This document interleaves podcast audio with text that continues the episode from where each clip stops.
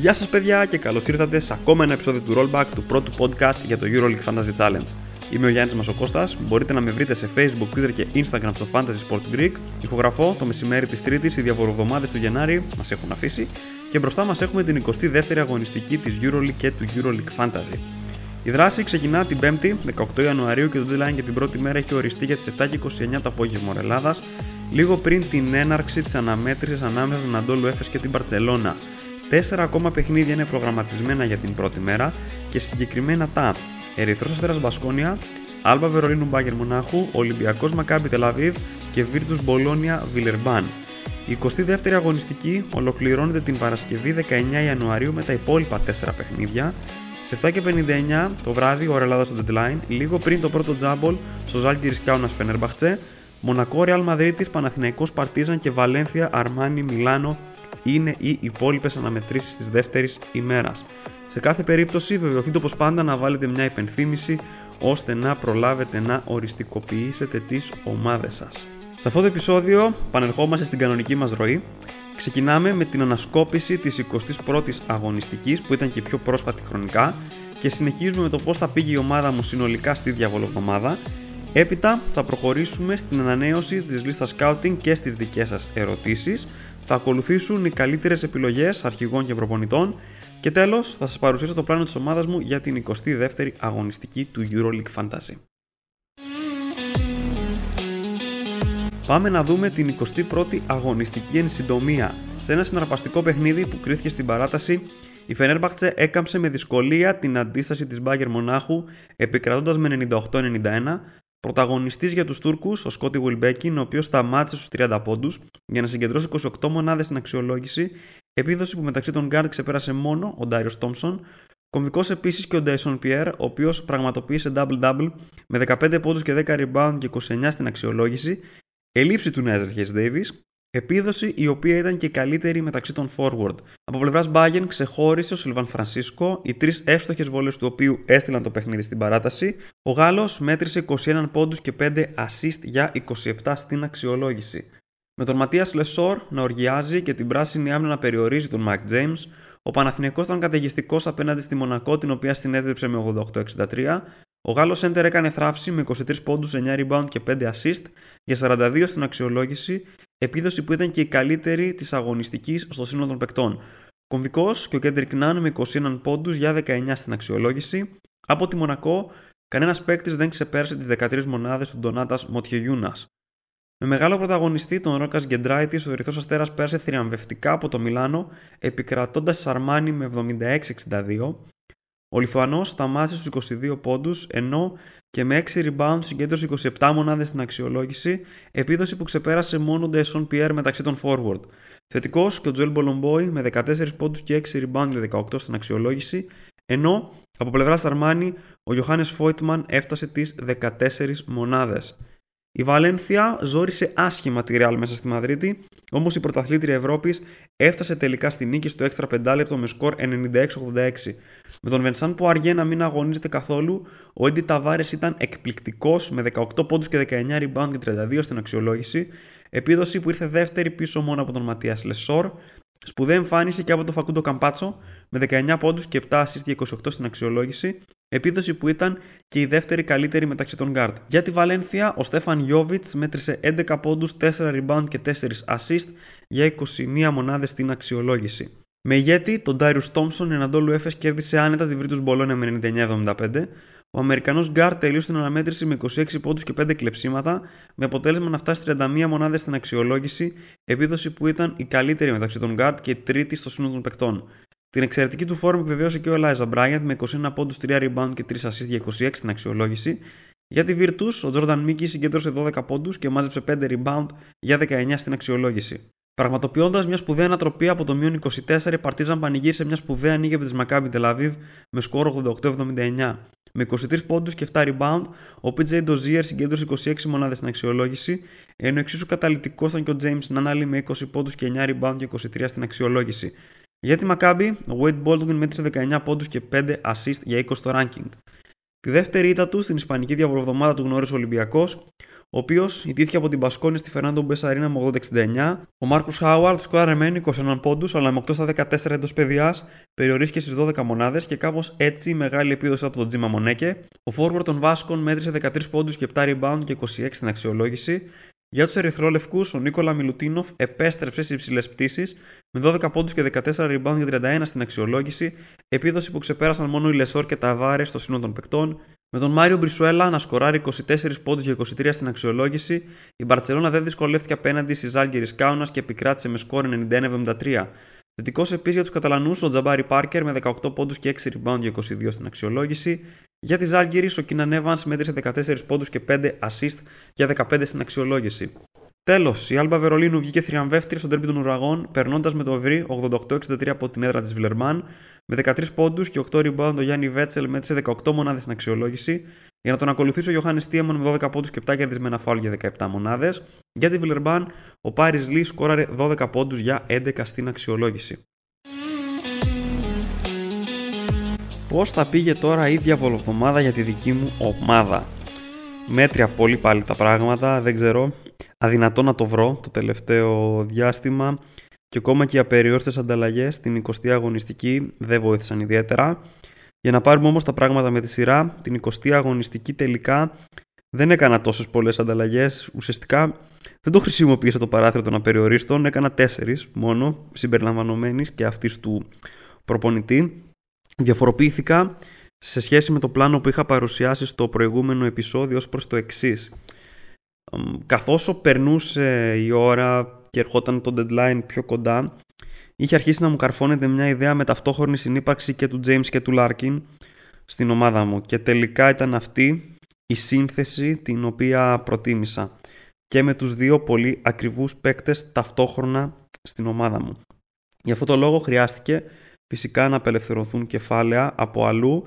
Κάπως έτσι η σύνθεση της ομάδας έγινε ως εξής, James και Larkin, ε, Λεκάβιτς και Napier ήταν οι άλλοι δύο guard στους forward, Nigel Hayes Davis, Τορνίκε Σεγγέλια, ο Σεγγέλια όπως είχα πει και στο podcast, ο μόνος λόγος που τον διατήρησα στην ομάδα μου και επέζησε τον απεριόρισμα ανταλλαγών ήταν η κατανομή. 7-2 στα terms με τον Γεωργιανό να αγωνίζεται τη δεύτερη μέρα ε, εκτός έδρας με τη Μακάμπη Τελαβίβ. Στους forward επίσης ο Eliza Bryant παρέμεινε στην ομάδα τελικά και δεν έφερα τον Μάριος Γκριγκόνης, ο οποίος πήγε λίγο παραπάνω, αλλά όχι και τον Bryant, τα πήγε άσχημα. Τέταρτος forward, ο Σνάιντερ της Άλμπα Βερολίνου με τους τραυματισμούς στη γερμανική ομάδα διέγραψε ένα μικρό παράθυρο ευκαιρίας για τον οικονομικό forward, ενώ του center τελικά πήγαμε σχήμα Μουσταφά Φαλ και την Πλάις. Ο Φαλ μπήκε στην ομάδα και πάλι επειδή έπαιζε τη δεύτερη μέρα και ήθελα να έχω μια κάποια κάλυψη από εκεί η οποία κάλυψη δεν πήγε καθόλου καλά γιατί και οι δύο παίκτες, τους οποίους έφερα από τη δεύτερη μέρα, επέστρεψαν σκορ χαμηλότερα από αυτούς που είχα την πρώτη ημέρα. Και αυτό συνέβη και στις δύο αγωνιστικές της διαβολοβδομάδας. Στη θέση του προπονητή ο Ετόρε Μεσίνα εν όψει του παιχνιδιού της Αρμάνι Μιλάνο με την Άλμπα Βερολίνου. Στα καλά νέα τώρα, ο Μάικ Τζέιμς ήταν εξαιρετικός στο παιχνίδι με την Μπασκόνια. Όπως και να έχει, ακόμα είτε έφερνα δεν έφερνα τον Λάρκιν, το περιβραχιόνιο θα πήγαινε στον Αμερικάνο της ε, Μονακό.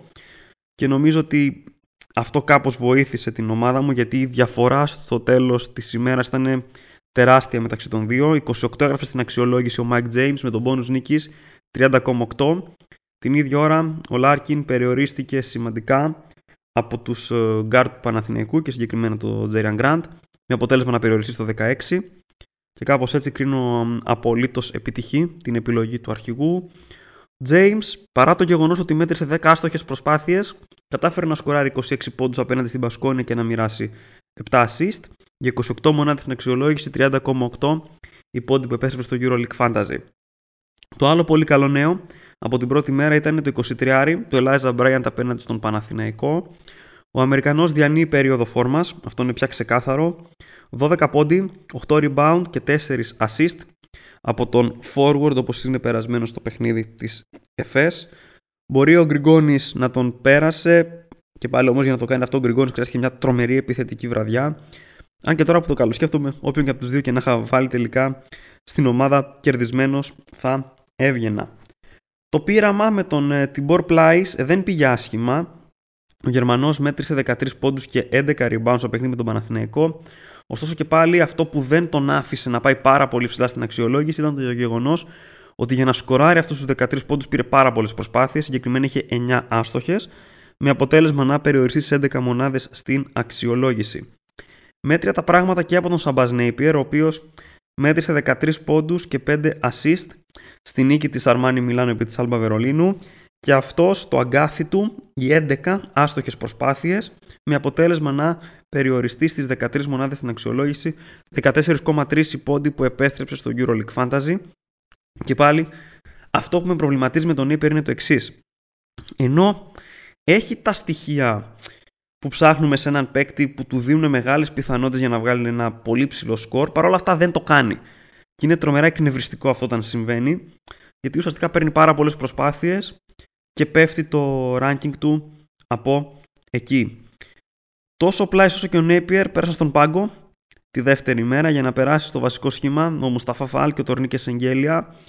Θεωρούσα ότι το 14,3 ήταν ένα σκορ το οποίο κουτσά στραβά θα μπορούσαν να το βγάλουν και οι δυο τους. Κανένας δεν το βγάλε. Μάλιστα και οι δυο τους πήγαν χαμηλότερα και από τον Πλάις που είχε βγάλει το 11. Ο Φαλ Εντάξει, το ξέραμε όταν είναι περίεργο το παιχνίδι του Ολυμπιακού στη Βαρκελόνη. 8 πόντους και 3 rebound από το θηριώδη center του Ολυμπιακού. Μόλις 8 οι μονάδες στην αξιολόγηση, καθόλου καλά. Αντίστοιχα και ο Σεγγέλια με 9 μεν κερδισμένα φάουλ, 9 πόντους, λίγα όμως rebound, 4 άστοχες βολές, 3 λάθη, 4 φάουλ στα οποία υπέπεσε και αυτός πολύ κακή εικόνα στο παιχνίδι με τη Maccabi Tel Aviv. Νομίζω ότι ο Γεωργιανός έχει αρχίσει να βγάζει σημάδια κούρασης Οπότε αυτό μπορεί να συνεπάγεται και να μην είναι πλέον ο τόσο must have παίκτης που χρειάζεται να έχουμε όλες τις ομάδες μας. Στο βασικό σχήμα ήταν και ο Nigel Hayes Davis, ο οποίος μέτρησε 12 πόντους και 7 rebounds στο παιχνίδι της Fenerbahce με την Partizan για 16,5 πόντους στο EuroLeague Fantasy. Στον πάγκο πέρα από τους Πλάις και Νίπερ ήταν και η Snyder και Lekavitsius με 2,5 και 0,55 πόντους αντίστοιχα.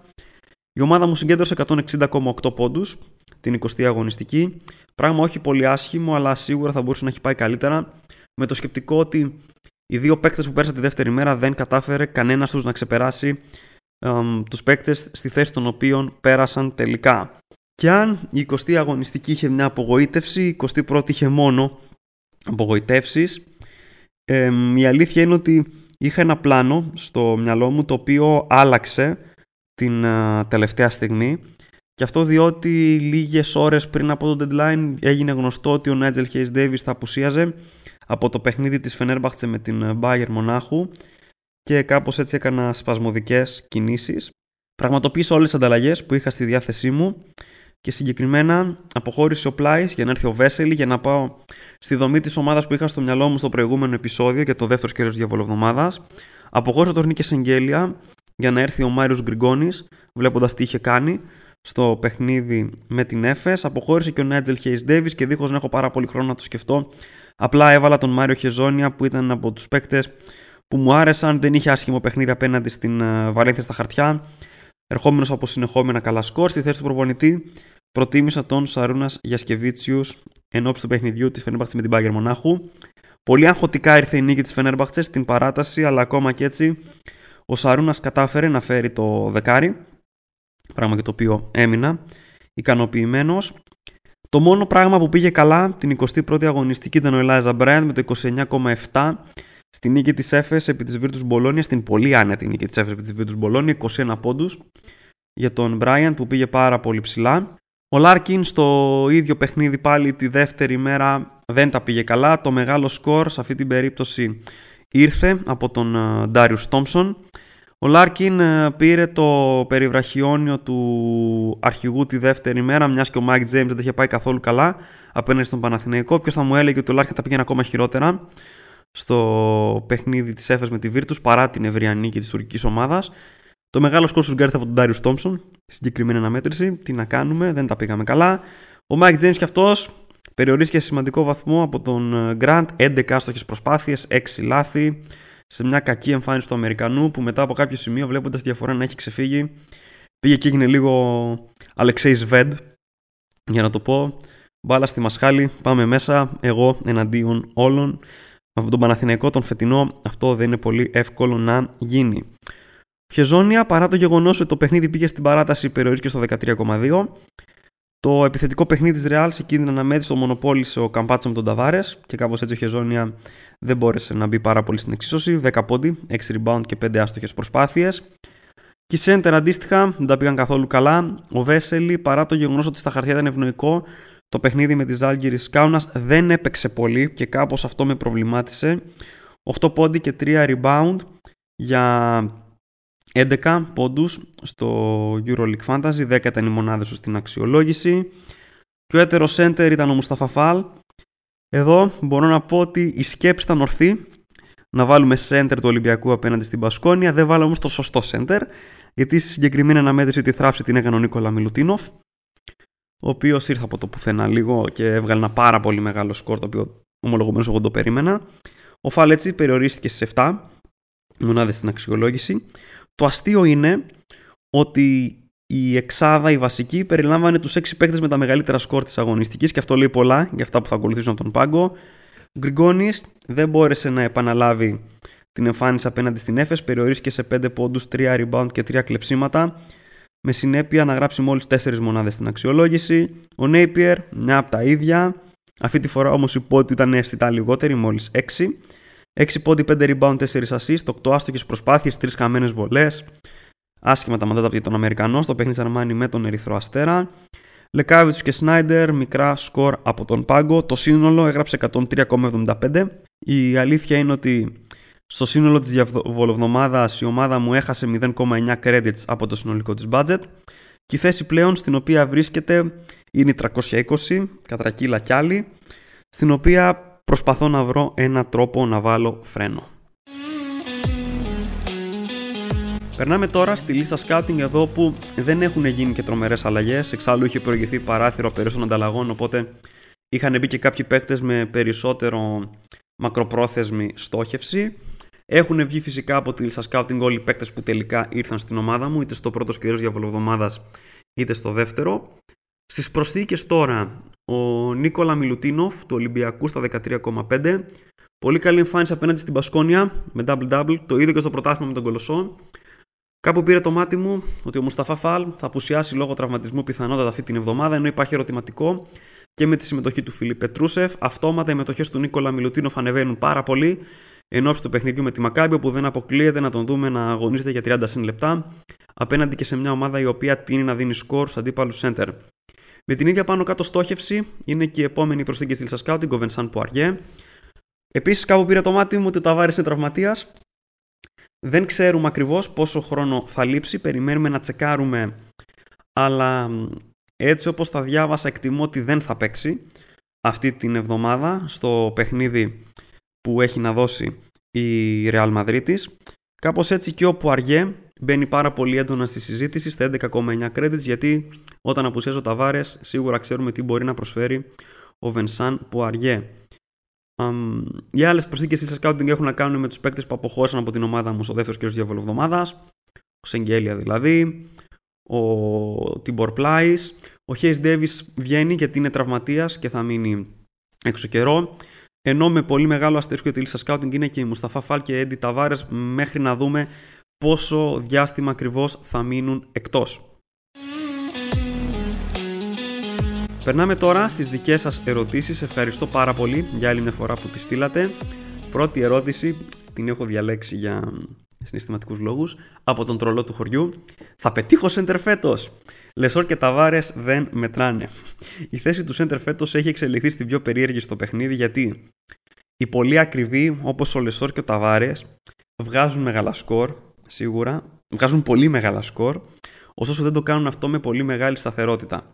Δηλαδή, είτε θα πρέπει να τους βάλουμε εκεί μέσα και να τους ξεχάσουμε και να πηγαίνουμε με αυτούς στα καλά και στα κακά, γιατί το βάλε βγάλε συνήθως δεν πηγαίνει πάρα πολύ καλά. Ενώ και αντίστοιχα, μετά από τον Γιωχάνε Τίεμαν δεν προκύπτουν αξιόπιστες οικονομικές λύσεις.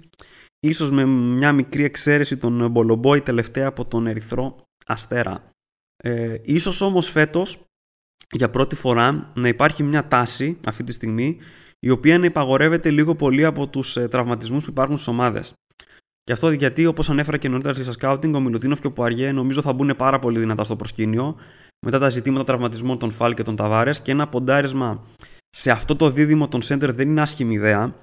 Είναι ένα δίδυμο το οποίο έρχεται στα 25,4 credits, τα οποία αν το budget μας έχει πάει κοντά στα 120, ε, δεν είναι καθόλου πρόβλημα από άποψη budget να μπει. Η Maccabi είναι ομάδα η οποία γενικά τίνει να δίνει στα αντίπαλα πεντάρια, πόσο μάλλον αν ο Μιλουτίνοφ παίξει 30 λεπτά.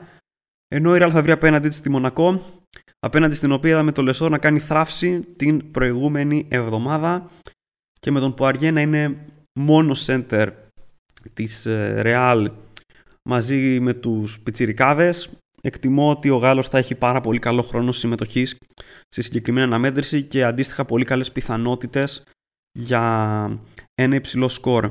Το μοναδικό άσχημο εδώ είναι ότι ο Πουαριέ παίζει τη δεύτερη μέρα. Βέβαια με το Μιλουτίνοφ κάνει ένα δίδυμο που ένα center παίζει την πρώτη μέρα και ο άλλος center παίζει την δεύτερη. Στο ίδιο μήκος κύματος και η επόμενη ερώτηση από τον Περικλή. Μετά τον τραυματισμό του Ταβάρες, είναι καλή επιλογή ο Πουαριέ. Όσοι με παρακολουθείτε όλα αυτά τα χρόνια γνωρίζετε ότι ο μόνος λόγος που δεν μου αρέσει γενικά ο Πουαριέ είναι η παρουσία του Ταβάρες. Όταν όμως ο Ταβάρε βγαίνει από την εξίσωση, ο Γάλλος αυτόματα ανεβαίνει πάρα πολύ στα μάτια μου γιατί πάντα έρχεται πιο οικονομικός συγκριτικά με τον Ταβάρες, θα πάρει τα πολλά λεπτά του, ουσιαστικά θα παίξει μόνος στη θέση και είναι ένας παίκτης ο οποίος αγωνίζεται σε μια πάρα πολύ καλή ομάδα και ειδικά φέτος αγωνίζεται στην καλύτερη ομάδα στην Ευρωλίγκα. Και χωρίς τον Ταβάρες, ο Πουαριέ ουσιαστικά ένας παίκτης που έρχεται πιο οικονομικά από τον Ταβάρες και έχει όλα τα καλά που έχει ο Ταβάρες. Οπότε ξεκάθαρα ναι, ο Πουαριέ είναι πάρα πολύ καλή επιλογή για αυτή την αγωνιστική. Επόμενες ερωτήσεις από τον Θεόδωρο, ο οποίος θέλει μια γνώμη για Μίκη Παπαγιάννη, Μπιρούτης ή κάποιον άλλο φθηνό σέντερ, ή μήπως να πάει σε ένα δίδυμο ακριβώ σέντερ έχει ήδη Βέσελη. Επίσης, ο Θεόδωρος έχει στην ομάδα του Πάντερ και Νέιπερ ποιο να διώξει. Ένας θα φύγει σίγουρα και ρωτάει αν ήρθε η ώρα του Πιέρ, που πέρυσι τα είχε πάει καλά όσο έλειπε ο Ντέιβις. Για να πάρουμε τα πράγματα με τη σειρά, νομίζω ότι με τα δεδομένα που έχουμε τώρα αξίζει να πάμε σε κάτι παρεμφερές με το δίδυμο που περιέγραψα προηγουμένως. Η Φενέρ γενικά έχει λύσει ψηλούς. Ο Παπαγιάννης έχει μόνο να διψήφισει στα τελευταία τέσσερα. Η Μπολόνια από την άλλη, όσον αφορά τον Μίκη, είναι σε περίεργη φάση. Ο Αμερικανός έβγαλε μεγάλο σκορ σε ένα μάτς που η ομάδα του έχασε για πάρα πολύ και ερχόμενο και από απραξία. Βέβαια, ιντριγκάρει κάπως το παιχνίδι με την Βιλερμπάν. Θεωρητικά ο Μπιρούτης αξίζει περισσότερο τα λεφτά του και μπορεί να αποτελέσει λύση από τα χαμηλότερα στρώματα. Ε, νομίζω όμως ότι θα έδιωχνα τον Βέσελη σίγουρα γιατί και τα λεπτά τους στη διαβολοβδομάδα μειώθηκαν και είδαμε τον Βίλι ε, Ερναγκόμεθ να γράφει καλά νούμερα για το οποίο εμένα χτυπάει ένα καμπανάκι μικρό. Όσον αφορά τώρα Πάντερ και Νέιπιερ, αν ο Πάντερ δεν έπαιζε με τον Παναθηναϊκό, θα έλεγα με την πρώτη σκέψη να διώξει τον Νέιπιερ. Και αυτό διότι βλέποντας τι έγινε στα παιχνίδια του Παναθηναϊκού την προηγούμενη εβδομάδα με Λάρκιν και Τζέιμς, συν την εικόνα του Πάντερ, ο οποίος έχει μόνο ένα μεγάλο διψήφιο στα τελευταία 6 και μάλιστα ένα αρνητικό σε αυτή την εξάδα παιχνιδιών, ίσως ο Νέιπιερ να πρέπει να πάρει μια ευκαιρία ακόμα. Ο Πιέρα από την άλλη σίγουρα μπορεί να αποτελέσει λύση σε χαμηλό κόστος για όσο καιρό λείψει ο Χέις Ντέβις. Το ματσάρισμα της Φενέρ με της Ζάλγκηρη δεν είναι κακό σε καμία περίπτωση και ο Πιέρα είναι ένας πάρα πολύ οικονομικός παίκτης. Επόμενη ερώτηση από το Διονύση. Όσοι πήραμε Βέσσερ λόγω Ζάλγκηρ και παίζει 17 λεπτά, τι κάνουμε με την Έφε. Στους φόργοντ, ίσως τώρα αξίζει να δούμε τους ψηλούς του Ερυθρού Αστέρα. Γενικότερα, Μπολομπόη, Μήτροφ και κυρίως Γκεντράιτη, ο Νέιπερ περίεργος μπορεί να του πάει το μάτς μέσα στην Βαλένθια. Όπως ανέφερα και πριν, νομίζω θα πουλούσα τον Βέσελ είτε για τον Μιλουτίνοφ είτε για τον Πουαριέ. Στην εξή των Σέντερ μπορεί σίγουρα να μπει και ο Μπολομπόη. Αν και ο Μίτροβιτ επανήλθε από τον ε, τραυματισμό του, σίγουρα όμως και από τους δύο θα προτιμούσα τον Ρόγκας Γκεντράιτης, ο οποίος τα πήγε πάρα πολύ καλά στη διαβολευδομάδα. Τον είχαμε αναφέρει λίγο και στη λίστα scouting στο προηγούμενο επεισόδιο. Και θεωρώ ότι το match με την Μπασκόνια μπορεί να του πάει με την έννοια ψηλό τέμπο, μεγάλο σκορ και με τον Κεντράιτη να είναι σε φόρμα, σίγουρα έχει καλές πιθανότητες να βγάλει ένα πολύ αξιόλογο σκορ. Για τον Νέιπερ, όπως ανέφερα και στη στήλη της δικής μου ομάδας, δεν ξέρω. Το περίεργο είναι ότι παίρνει πολλές προσπάθειες. Έχει στοιχεία που αφήνουν ελπίδες για καλό σκορ, δεν το βγάζει όμως. Και δεν ξέρω πόση υπομονή μπορούμε να κάνουμε με την περίπτωσή του, αν δηλαδή πούμε ότι άντε να του δώσουμε και το μάτς με τη Βαλένθια και αξιολογούμε εκ νέου την κατάσταση την επόμενη εβδομάδα. Ειδικά αν έχουμε ζητήματα τραυματισμών, δηλαδή όσοι είχαν ταβάρες, όσοι είχαν τον φαλ, να έχουν προκύψει τέτοια προβλήματα στις ομάδες. Επόμενη ερώτηση από το Γιαννάκη. Διώχνουμε τον Φαλ του Ολυμπιακού. Κρατάμε James Larkin. Μετά και το πρόβλημα τραυματισμού του, ο Φαλ σίγουρα φεύγει. Νομίζω θα κρατούσα και τον James και τον Larkin, ειδικά αν υπάρχουν πιο επίγοντα ζητήματα προς επίλυση για αυτή την αγωνιστική. Στα χαρτιά και οι δυο τους έχουν περίεργα παιχνίδια. Ο Larkin παίζει με την Barcelona, ο James παίζει με τη Real. Ωστόσο τα μεγάλα μάτς είναι για τους μεγάλους παίκτες και εκτιμώ ότι θα πάρουν αρκετές προσπάθειες και οι δυο τους οπότε νομίζω ότι θα τους κρατούσα τουλάχιστον για αυτή την αγωνιστική. Συν τώρα που με αφορμή αυτή την ερώτηση μου μπαίνει κάτι άλλο στο μυαλό ότι με τον Ταβάρες να βγαίνει από την εξίσωση λόγω του τραυματισμού του. Με το Σεγγέλη επίσης να έχει θέμα τραυματισμού.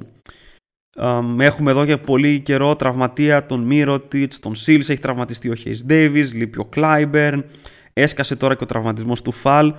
Παίκτες οι οποίοι κοστολογούνται πάρα πολύ ψηλά λείπουν αυτή τη στιγμή λόγω τραυματισμού. Συνεπώς, θεωρώ ότι αν υπήρχε το παράθυρο των απεραιώσεων ανταλλαγών αυτή τη στιγμή, θεωρώ ότι το δίδυμο Larkin James θα ήταν πάρα πολύ δημοφιλές και αυτό διότι μπορούμε να βρούμε οικονομικούς παίκτες στις υπόλοιπες θέσεις. Δηλαδή, όπως ανέφερα πριν, μπορούμε με 25 credits να καλύψουμε τη θέση του center. Βλέπουμε οικονομικούς forward να μπαίνουν πολύ δυνατά στο προσκήνιο τελευταία, όπως ο Bryant ή ο Γκριγκόνης ή ο Dyson Pierre τώρα. Άρα, νομίζω το James και Larkin ίσως αυτή τη στιγμή να είναι πιο εύκολο από ό,τι ήταν την ε, περασμένη εβδομάδα. Επόμενη ερώτηση από τον Παναγιώτη, ο οποίος στο σέντερ αυτή τη στιγμή έχει Λεσόρ και Πλάις για backup τους κρατάει ή να βγάλει τον Λεσόρ επειδή παίζει απέναντι στον Ομπράντοβιτς για να τον βάλει με τον Πουαριέ ο οποίος πάει για 30 λεπτά ή ολότελα να τους βάλει μαζί και τον Λεσόρ και τον Πουαριέ τι κάνουμε με τον Λί, καλύτερος guard για επιλογή από την πρώτη μέρα ανεξαρτήτως budget. Ο Λεσόρ, επειδή τον είδα και από κοντά απέναντι στη Μονακό την περασμένη εβδομάδα, παρατήρησε ότι έχει οριμάσει πάρα πολύ στο παιχνίδι του. Όταν πλέον βλέπει δύο παίκτες να βγαίνουν πάνω του, διώχνει την μπαλά έξω και αυτό συνήθως μεταφράζεται σε assist για την ομάδα του, άρα και για τον ίδιο. Συνεπώς στα μάτια μου έχει ανέβει σημαντικά.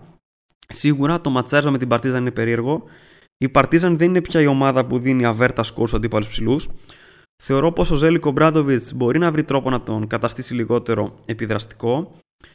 Ο Μπαλτσερόφσκι, το γεγονός ότι θα λείψει δεν αλλάζει κάτι γιατί δεν έπαιζε ούτως ή άλλως. Οπότε και πάλι ο Λεσόρ πηγαίνει και 30 και παραπάνω λεπτά απέναντι στους Σέρβους. Ξεκουράστηκε το Σαββατοκύριακο, άρα ίσως έχει να κάνει και με αυτό. Είναι σίγουρα μια περίεργη κατάσταση, αλλά σε καμιά περίπτωση δεν μπορώ να διώξω ένα παίκτη μετά από 40. Οπότε από τα δύο σενάρια νομίζω ότι το Λεσόρ που αργεί είναι αυτό που μου αρέσει περισσότερο. Ο Λί από την πλευρά του θα παίξει εκτός έδρας με τη Virtus Bologna.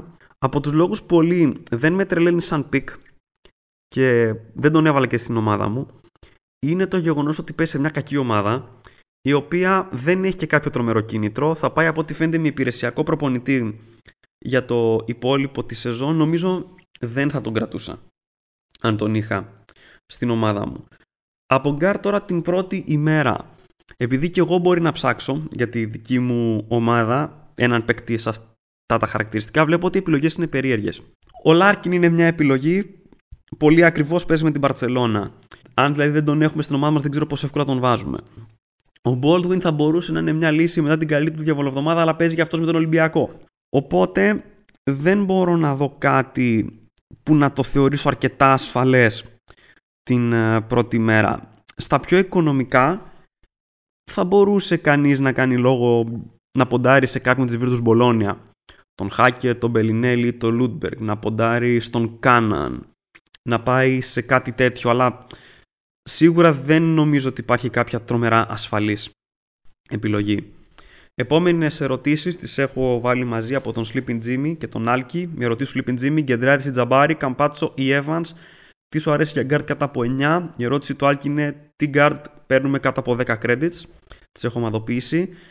Στις πρώτες δύο, στο Γκεντράτη ή Τζαμπάρη, Γκεντράτη. Ο Τζαμπάρη γενικά δεν με τρελαίνει σαν παίκτης. Προτιμώ τον Γκεντράιτη, μου αρέσει καλύτερα. Αλλά εδώ είναι ξεκάθαρα υποκειμενικό. στο Καμπάτσο Evans δεν ξέρω, είναι περίεργο δίλημα γιατί ο Καμπάτσο σίγουρα μπαίνει πιο ψηλά γιατί πέσει σε καλύτερη ομάδα. Νομίζω θα πήγαινε εκεί πέρα και δεν κόβω και φλέβα για το ματσάρς με τη Μονακό. Δεν ξέρω πώς θα είναι και ο Αργεντινός χωρίς τον Ταβάρες. Αλλά και πάλι νομίζω οριακά πηγαίνω στον uh, Καμπάτσο. Τώρα σε guard κάτω από 9 credits και κάτω από 10 δεν αλλάζει κάτι, τους ίδιους παίκτες θα έβαζα. Ξεχωρίζω λίγο τον Κάναν, όπως ανέφερα και νωρίτερα τους τρεις guard της Virtus, Μπελινέλη, Χάκετ, Λούντμπεργκ για ένα ποντάρισμα και ο Χολ μετά από την Αρμάνι Μιλάνο, με εξαίρεση τον τελευταίο όλοι παίζουν την πρώτη μέρα και σε περίπτωση στραβής μπορούν να βγουν έξω, οπότε ίσως να πήγαινα σε κάτι τέτοιο. Επόμενη ερώτηση από τον Θοδωρή. Αφήνουμε οριστικά το Σεγγέλη έξω από την ομάδα μας. Ε, χτες που ετοίμαζε το επεισόδιο, Δευτέρα βράδυ, που δεν είχα δει το θέμα τραυματισμού του Σεγγέλια και πάλι η απάντηση ήταν ναι. Τώρα ωστόσο και με τον ε, τραυματισμό νομίζω ότι πάμε 100% σε κάτι τέτοιο, αν και τώρα με τον τραυματισμό που το ξανασκέφτομαι, ίσως ο Μίκη να έχει κάτι καλύτερο να κάνει με τις προηγούμενες ερωτήσεις, να ανεβαίνουν λίγο κάπως οι μετοχές του, αλλά σε κάθε περίπτωση νέος Εγγέλια νομίζω ε, θα έβγαινε. Η επόμενη ερώτηση από τον Νικόλα. Τι αξίζει περισσότερο για αυτή την αγωνιστική, ακριβό guard forward, James Μονέκε. Ο Νικόλας τώρα εδώ χτυπάει ευαίσθητο σημείο γιατί ο Μονέκε είναι ένας παίκτης που μου αρέσει πάρα πολύ. Τελευταία το έχω παρατηρήσει ότι είναι ο παίκτης που ψάχνει η Μπασκόνια στο δεύτερο ημίχρονο και το μάτσο με τον Ερυθρό Αστέρα αυτή την αγωνιστική δεν είναι καθόλου άσχημο. Ο James έκανε ένα κακό μάτσα απέναντι στον Παναθηναϊκό που ωστόσο ο Παναθηναϊκός είναι ομάδα που γενικά κόβει.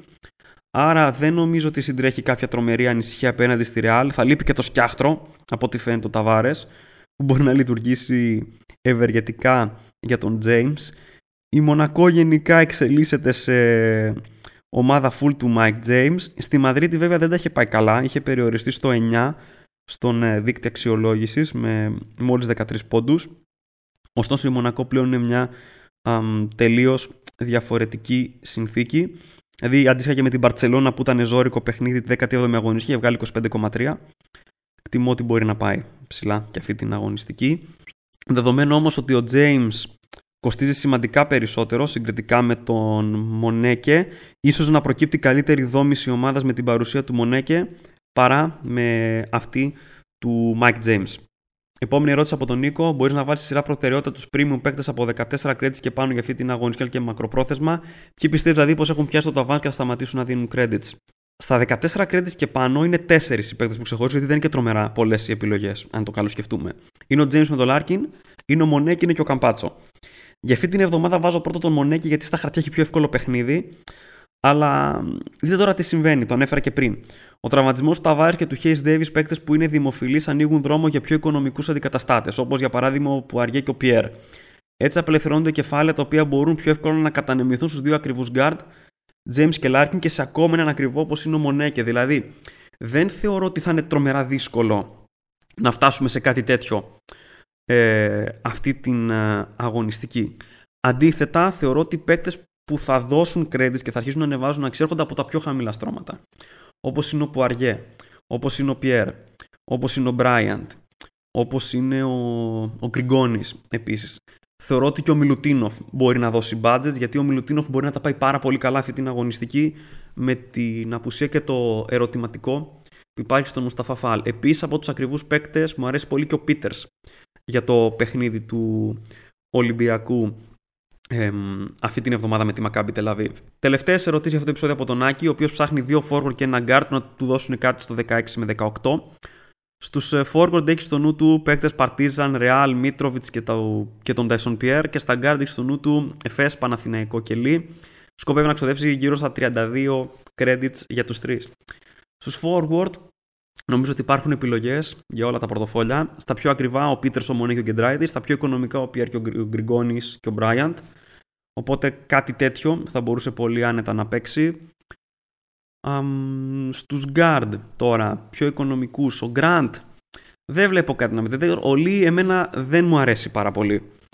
Ο Λί δεν μου αρέσει πάρα πολύ, κάνει και ρήμα, όπως ανέφερα και πριν νομίζω ότι μου αρέσει καλύτερα στο μυαλό με ένα σχήμα με James και Larkin και κάτι πιο οικονομικό στα υπόλοιπα παρά να πάμε σε κάτι πιο χαμηλό στους guard. Σε κάτι τώρα πιο οικονομικό για 16-18 θεωρώ ότι ο Κάναν έχει καλές πιθανότητες να το βγάλει αυτή την αγωνιστική και κάποιος από τους guard της Virtus Bologna. Αλλά τώρα εκεί μετά είναι καθαρός τζόγος. Το καλό βέβαια είναι ότι η Virtus παίζει την πρώτη μέρα. Οπότε, αν κάτι δεν πάει καλά, μπορεί να υπάρξει μια αντικατάσταση. Δηλαδή, κοιτώντας λίγο um, τους guard σε αυτό περίπου το εύρος εκεί στα 12 credits περίπου δηλαδή τελευταίες πέντε αγωνιστικές οι ψηλότεροι σε μέσος είναι ο Καλάθης, ο Φρανσίσκο, ο Γκραντ, ο Νέντοβιτς, ο Ντόρση, ο Μπλάτ, ο Χάκετ και ο Στέρλινγκ Μπράουν. Κανένας, αν εξαιρέσουμε τον Χάκετ και τον Γκραντ δεν μπορώ να πω ότι με τρελαίνει εμένα σαν επιλογή. Αρχηγοί και προπονητές τώρα νομίζω ότι με τους αρχηγούς τώρα θα δούμε ωραία πραγματάκια αυτή την εβδομάδα με τις απουσίες που έχουν προκύψει. Την πρώτη μέρα ο Λάρκιν είναι μια επιλογή στο Εφές Barcelona. Ο Μιλουτίνοφ είναι επίσης μια επιλογή έτσι όπως έχουν πάει τα πράγματα στο Ολυμπιακός Μακάμπι Τελαβίβ και οι μετοχές του έχουν ανέβει σημαντικά. Εμ, θα πόνταρα νομίζω Τσίμα Μονέκε στο παιχνίδι του Ερυθρού Αστέρα με την Μπασκόνια και σαν differential θα ανέφερα και τον Ρόκας Γκεντράιτης για αυτή την αγωνιστική. Ο Μπράιαντ βγάζει συνεχόμενα καλά σκόρ, αλλά δεν ξέρω κατά πόσο θα μπορούσα να τον βάλω στη συζήτηση για περιβραχιόνιο αρχηγού, όπου νομίζω πως την πρώτη μέρα θα κινηθούμε προς ε, Μιλουτίνοφ ή Λάρκιν, για να πω την αλήθεια. Τη δεύτερη μέρα τώρα, αν τα πράγματα δεν πάνε καλά, ο Λεσόρ σίγουρα μπαίνει στη συζήτηση μετά την τρομερή του εμφάνιση απέναντι στη Μονακό. Δεν ξέρω αν μπορεί να το επαναλάβει. Απέναντι στην Παρτίζαν. Υπάρχει ο Τζέιμς στο Μονακό Ρεάλ που και εκεί και ο Καμπάτσο πιστεύω θα μπορούσε να αποτελέσει επιλογή για περιβραχιόνιο. Ακόμα και ο Πουαριέ. Αλλά να βεβαιωθούμε ότι ο Ταβάρες θα λείπει. Προσωπική μου εκτίμηση είναι ότι θα λείπει, αλλά επίσημα από τη Real νομίζω μέχρι και την ώρα της ηχογράφησης δεν έχω δει ακριβές χρονοδιάγραμμα για επιστροφή και κάπου εκεί νομίζω θα σταματήσω με τις επιλογές των αρχηγών σε γνώριμα πρόσωπα λίγο πολύ. Στους προπονητές τώρα ε, νομίζω ότι υπάρχει ξεκάθαρη επιλογή αυτή την αγωνιστική και αυτός είναι ο Λούκα Μπάνκι. Μπορεί η Virtus να ψιλοκάνει νερά τελευταία αλλά εντός έδρας με τη Βιλερμπάν δεν βλέπω πόσοι Γάλλοι μπορούν να φύγουν με διπλό από τη στιγμή που χάσανε και με τα χέρια κάτω στην έδρα από την Άλμπα Βερολίνου. Το καλό για μας είναι ότι ο Μπάνκι έρχεται σε μια πολύ προσιτή τιμή στα 5,9 credits μετά τις δύο ήττες της Virtus Bologna στην ε, διαβολοβδομάδα και μάλιστα και οι δύο με διψήφιες διαφορές. Δηλαδή από τα 6,9 που ήταν η αξία του Μπάνκι την 20η αγωνιστική πλέον είναι κατά ένα credit πιο οικονομικός στα 5,9 και νομίζω ότι είναι αυτή η επιλογή προπονητή που θα προτιμήσουμε για αυτή την αγωνιστική. Εναλλακτικά θεωρώ καλές είναι οι πιθανότητες και της Βαλένθια να κερδίσει την Αρμάνι Μιλάνο αλλά όταν σε ένα τότε σημείο του παιχνιδιού μας έρχεται οικονομικός προπονητής από ομάδα που παίζει για playoff, που παίζει απέναντι στην ουραγό, ε, δεν χρειάζεται να το πολύ ζαλίζουμε. Ποιο είναι τώρα το πλάνο της δικής μου ομάδας για αυτή την αγωνιστική; Um, σίγουρα ο τραυματισμός του Φαλ, ακόμα και να μην προέκυπτε, τον Φαλ εγώ θα τον έδιωχνα από την ομάδα μου. Σίγουρα επίσης θα φύγει και ο Γιασκεβίτσος από θέση προπονητή για να έρθει ο Μπάνκι. Στη θέση του Φαλ θα έρθει ο Μιλουτίνοφ. Και εδώ σταματάνε τα σίγουρα γιατί μετά λέκονται λίγο τα πράγματα. Είναι πολύ καλές οι πιθανότητες να φύγει ο Βέσελη για να έρθει ο Πουαριέ, για να αλλάξω τελείως τη σύνθεση των center. Και μετά τώρα η τρίτη ανταλλαγή στους παίκτες να πάει είτε στον Σαμπαζ είτε στον Μάριο Χεζόνια. Ο Μάριο Χεζόνια μπαίνει στη συζήτηση γιατί πολύ απλά μου αρέσει αρκετά ο Τσίμα Μονέκε σαν ε, επιλογή για αυτή την αγωνιστική. Δηλαδή θα μου άρεσε στο μυαλό μου μια δομή με James, Larkin, Μιλουτίνοφ και Μονέκε. Ε, θα θυμηθώ και λίγο τα, τις πρώτες αγωνιστικές ειδικά με τον Μιλουτίνοφ Μονέκε που είχε πάει πάρα πολύ καλά το πράγμα. Ξαφνικά ναι, δηλαδή βρισκόμαστε με κεφάλαια αρκετά όσοι είχαμε Hayes Davis, Fall, ε, αυτούς τους παίκτες και έχουμε αρκετά μεγάλη ευελιξία ως προς τις κινήσεις μας. Ε, κάπως έτσι είναι το πιο πιθανό. Τώρα αν κρατήσω το Χεζόνια και φύγει ο Napier τότε εκεί δεν μπορώ να πω ότι είναι κάτι που με τρελαίνει πάρα πολύ. Δηλαδή ο Καμπάτσο που ήταν ένας παίκτης που θα μου άρεσε δεν είναι πάρα πολύ εύκολο να πάω εκεί πέρα. Οπότε όποια λύση θα χρειαστεί να είναι πιο οικονομική που όπως ανέφερα και στις ερωτήσεις και τα λοιπά δεν βλέπω κάτι που να με τρελαίνει πάρα πολύ. Είναι λίγο ρευστά δηλαδή τα πράγματα αυτή την αγωνιστική. Υπάρχει λίγο μια κάποια σκέψη αλλά θα περιμένω λίγο να δω με τους τραυματισμούς πώς θα πάνε τα πράγματα Ωστόσο, ναι, είναι σίγουρο ότι ο Φαλ θα φύγει να έρθει ο Μιλουτίνοφ μετά τις εξελίξεις. Θα έρθει ο Μπάνκι στη θέση του προπονητή. Πολύ μεγάλες πιθανότητες να έρθει ο Πουαριέ στη θέση του Βέσελη και μετά από εκεί και πέρα να δω πού θα χρησιμοποιήσω την τέταρτη ανταλλαγή. Μπορεί και κάτι πάλι να προκύψει τελευταία στιγμή όπως έγινε την προηγούμενη εβδομάδα με τον Άντζελ Χέις Ντέβις. Σε κάθε περίπτωση, η τελική σύνθεση της ομάδας θα αναρτηθεί στα social media περίπου 30 με 45 λεπτά πριν από το deadline.